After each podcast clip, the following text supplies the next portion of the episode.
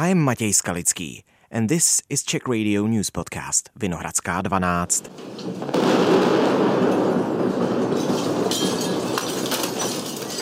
Russian forces are stepping up their attacks on towns and cities across Ukraine. Лише сьогодні зруйнували з десяток будинків. Під завалами опинилися троє людей. Деревья вырубают, трупы хоронят во дворах пятиэтажек. Они ничего не Ребят, ну это страшно, так нельзя.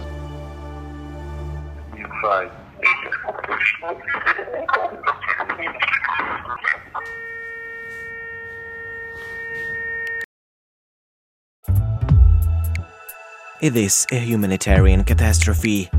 People in the southeast of Ukraine are dying in the streets, and their neighbors have to bury them in the gardens. Those who are still alive don't have food, water, or medicine. I spoke to Alex Waite, an emergency coordinator for Doctors Without Borders, who is in Dnipro. He's doing his best to help Ukrainians who are fleeing the war or staying to fight back.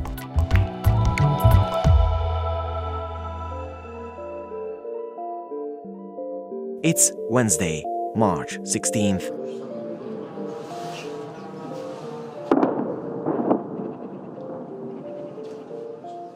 Hi, Alex. I really appreciate you taking the time to speak with me. No problem, thank you.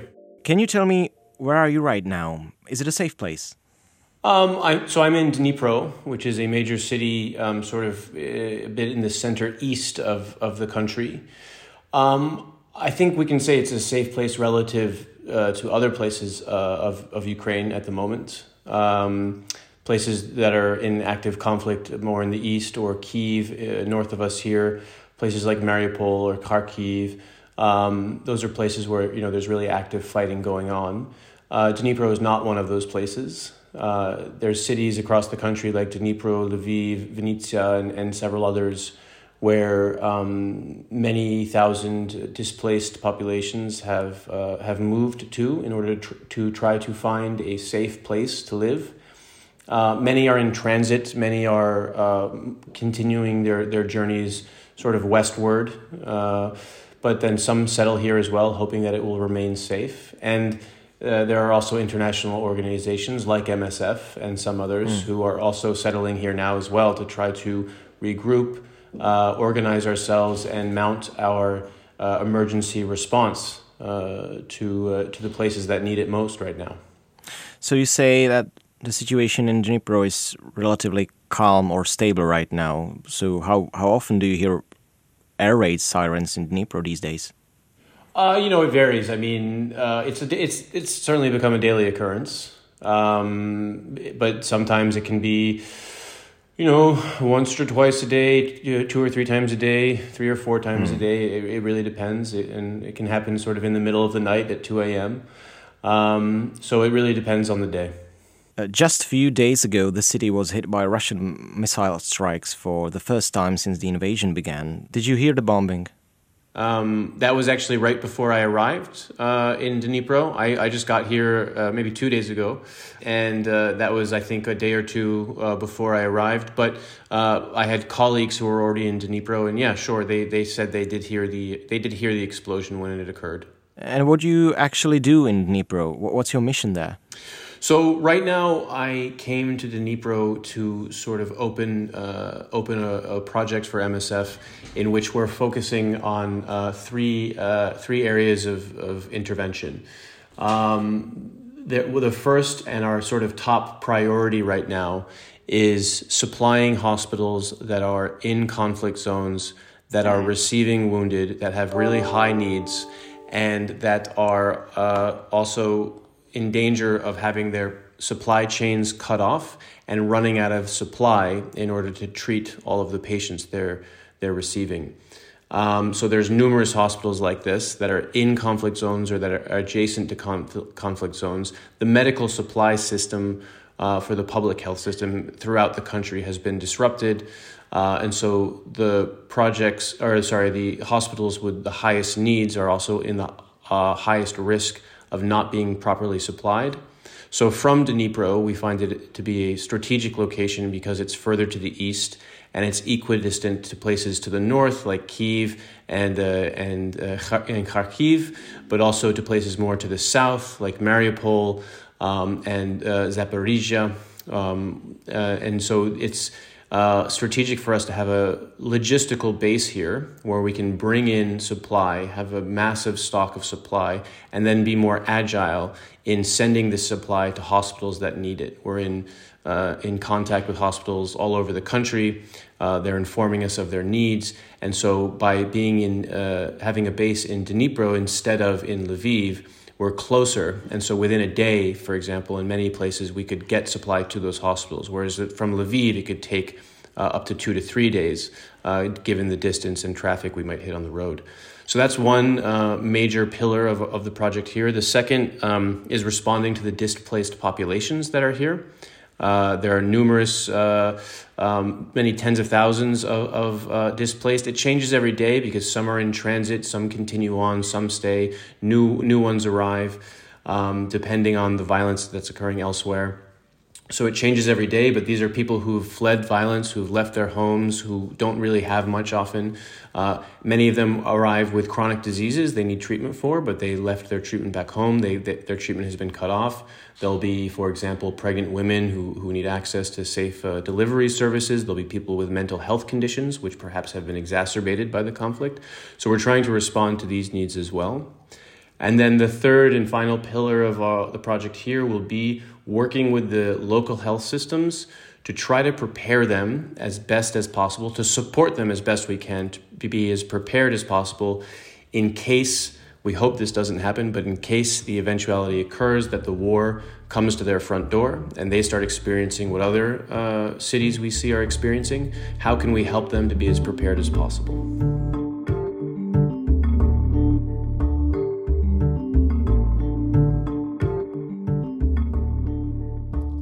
So you said that the city of Dnipro works like a so-called humanitarian hub. Speaking about supplies, do people have enough medicine, water, food? Right now in Dnipro, uh, it's not where the most critical needs are. Uh, so far, it's been a city that has not been hugely disrupted uh, by the, the war. Uh, of course, every city across the country, in one way or the other, you can feel the impact just by seeing uh, the displaced populations that have flooded into those cities uh, by seeing sort of the rationing of, of gasoline that's happening at the at the petrol stations or in certain places the rationing of food. Uh, there'll be rationing of food in supermarkets here, um, and so all of you you you can feel uh, in every city the, that the the conflict has reached the life of, of the city in one way or another. But the humanitarian needs here are not enormous. As I said, there are displaced populations uh, that do have needs, and so we want to respond to those. But where the biggest needs are, are places that are really in the, the center of conflict zones. Mariupol is probably an example of where the, the, the largest, uh, the highest needs are right now today, because that is a population that's cut off from water, food, electricity, medical care. Um, and the situation there really is quite catastrophic. Hmm, hmm. We are talking about displaced people, refugees. Uh, is it still possible to evacuate people from the city? Is it safe? In Dnipro, for now, yes. Uh, the roads uh, going uh, to the west are still open. Uh, we we traveled these roads uh, just a couple days ago in order to come here. Uh, so the biggest problem you might face is traffic. When when violence flares up in a certain area, you'll have a new wave of people choosing to leave uh, to, uh, trying to preemptively flee violence, and so then you'll have um, you know huge traffic jams on the on the road. Uh, the roads can get clogged, mm. but then they clear up after a couple of days, and so uh, right now, yes, it is still possible to to evacuate and seek safety elsewhere if needed. Our foreign correspondent was recently reporting from Dnipro that there are a lot of volunteers helping people in need. Uh, what do you see in the streets? Yeah, I have to say, um, it's we've seen a lot of solidarity in that sense uh, all over the country. Um, some places we've gone to do assessments to see if there's needs and we can help, and we've seen that many of the needs, um, almost all of the needs, are are already covered because uh, because volunteers, just local volunteers, chose to come out uh, and uh, and do what they can to support and help. Um, and so that's been, you know, a, a, nice, a lovely thing to see. Um, in places like specifically uh, along the borders, We went uh, to visit areas along the borders, crossing the borders into Poland, into Romania, into Hungary. The the situation um, was was very com- complicated for many people. It took days to get across, and so there were many needs. Um, and we have had teams responding also on, on other sides of the border to, to those populations. But we also saw huge efforts from individuals who chose to go out and buy water, buy food, buy bread, and drive to the borders themselves and uh, and help people. And we're seeing that also in all of the cities we visit. Huge volunteer networks of people who are choosing to to help to give their houses so uh, so so displaced populations can sleep there at night as they continue their journey west. Um, to give food and water. Uh, so yes, I can confirm there's been uh, huge efforts of solidarity throughout the country. Our foreign correspondents have recently left Odessa. They, they saw people waiting for war, building barricades with sandbags, covering their statues. Is it the same in Dnipro? Um, you know, certainly, as I mentioned earlier, you can sort of feel this uh, this this sense. Uh, uh, this anxiety uh, in every city I, have been to uh, of, of, of, a potential uh, impending conflict in that city. So yes, in certain areas you, you will see people preparing in that way. Uh, you know, you go to the supermarket, the, the food is rationed. You can only buy a certain number of, of loaves of bread per person, things like this. and then yes, you'll see people for, choosing to fortify their homes um, and putting sandbags in front of their windows so that if there's bombing, the windows won't break. So yeah, you can you can feel it in the air. You've already said that uh, you established a humanitarian hub in Dnipro, so you're in contact with your colleagues in other cities in the east of Ukraine, such as the encircled port of Mariupol. Uh, the situation is, it's honestly, uh, it's beyond worrying. Um, we were calling it dire uh, a week ago, and things have mm. only gotten worse. It's truly a, a, humanitarian disaster is unfolding in, in front of our eyes, and it's uh, it's also beyond frustrating that we can't see a solution to it because we should see a solution to it immediately as soon as possible. Uh, there should have been a solution a week ago. There should have been a solution yesterday. Today, we hope to see one tomorrow. You have a, a population of approximately 400,000. It's hard to say because many uh, many fled, and it, no, I don't. I haven't seen any official numbers um, on how many are left, but it's definitely um, a couple hundred thousand to up to 400,000 people who have been cut off from uh, water supply. Uh, for over a week, there's been no uh, supply of fresh water and drinkable water. Food has run out. Um, medical services uh, have diminished as the supply runs out. You probably saw uh, the uh, footage of uh, a hospital there being uh, bombed, which is uh, a hospital that we, we had a working relationship with. We had donated supplies to as in, during the first week of the war.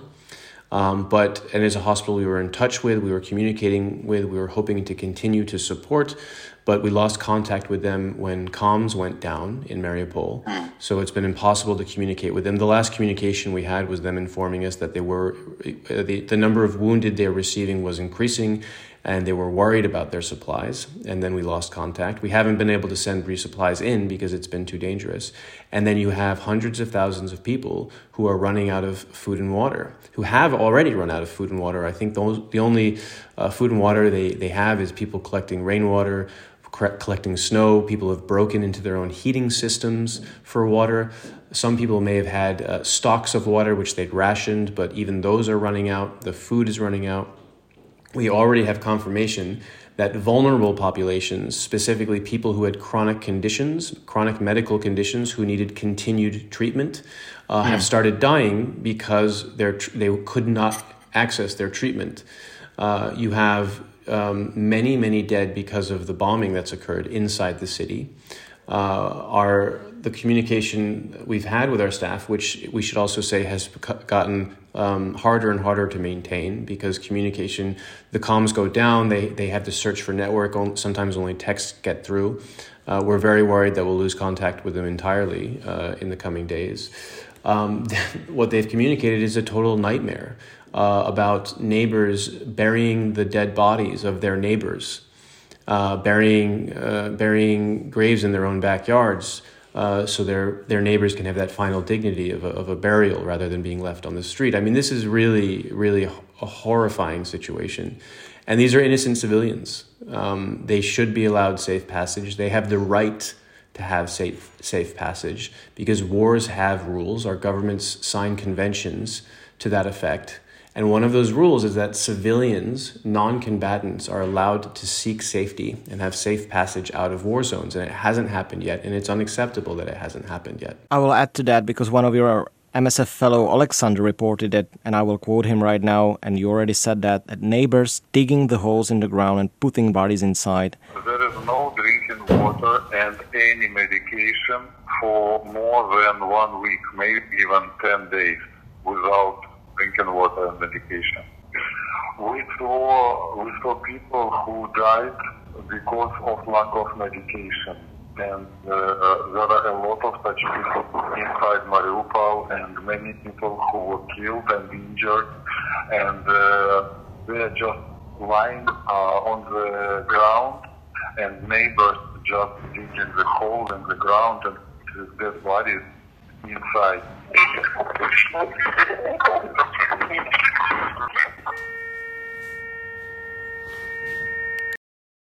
It's really hard to imagine what they are actually going through.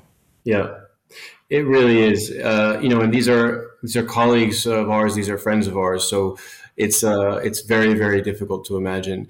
But you know, beyond of course uh, the people that we personally know, you were talking about hundreds of thousands of people in this situation. I mean, this is um, a disaster on a huge scale. Uh, and indeed, as you said, it's hard. It's when you imagine people going through that um, the medical needs that this population has today already right now are going to be huge just from dehydration and hunger and that's the next phase we'll see we'll start seeing people dying of that if, help doesn't arrive right away um, but also the mental health uh, burdens that this uh, this horribly traumatizing event will have on the population will also be huge. I mean, people are going to be traumatized. People are going to need. People will have post traumatic stress syndrome. People will need um, mental health serv- mental health care after this. And so, even if they were able to get seek safety uh, safety today, the the ramifications, the the health ramifications for this population are, are going to be huge. Is there a way how to help the people in Mariupol uh, from Dnipro? Because you said that there is no connection with the people, with your fellows in Mariupol. So, is there a way right now how to help them?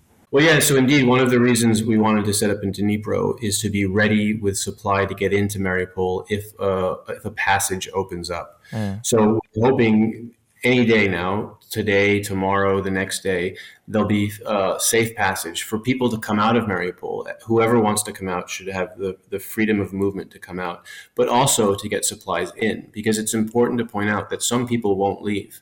Some people won't leave because they choose not to abandon their homes. They refuse to abandon their homes. Some people can't because of uh, chronic conditions that uh, make them less mobile, uh, and they're unable to leave. So people will stay, and those people also deserve to be safe and will need vital services such as water, food, and medical services. So as soon as a window opens up, we want to be ready to get as much supply into those hospitals as possible. Mm. Alex, as an organization, Doctors Without Borders, have you considered leaving the eastern part of Ukraine at some point, or you want to stay as long as possible? We will want to stay as long as possible. I mean, managing uh, security is is a is a heavy part, uh, but a, a, very important part of, of what we do. We want to keep our teams safe. We don't want uh, our teams to be in harm's way. This is why having our team in Mariupol now uh, is you know something we're, we're, we're deeply deeply worried about. Um, but we also want to stay as long as we can and treat the populations as long as we can. We've worked in conflicts all over the world for many, many years. And so we always try to find a way to negotiate with all parties in a conflict to say that uh, humanitarian access should continue no matter what happens, no matter which way the wind blows. Innocent civilians, uh, non combatants deserve access to medical services, and we would like to continue to provide those medical services regardless of the, of the situation. However, if we can't have those guarantees, if we can't have those assurances that we um, that we can be safe, if we think sending our teams in will put them in harm's way, we have to make the incredibly difficult choice sometimes to uh, pull our teams out and to seek safety in, in different areas of the country. Thank you very much again for all the answers. It was really interesting and frustrating to hear that. Yes, uh, thank you. And that's all for today. I spoke to Alex Waite, an emergency coordinator at Doctors Without Borders. Thank you for listening.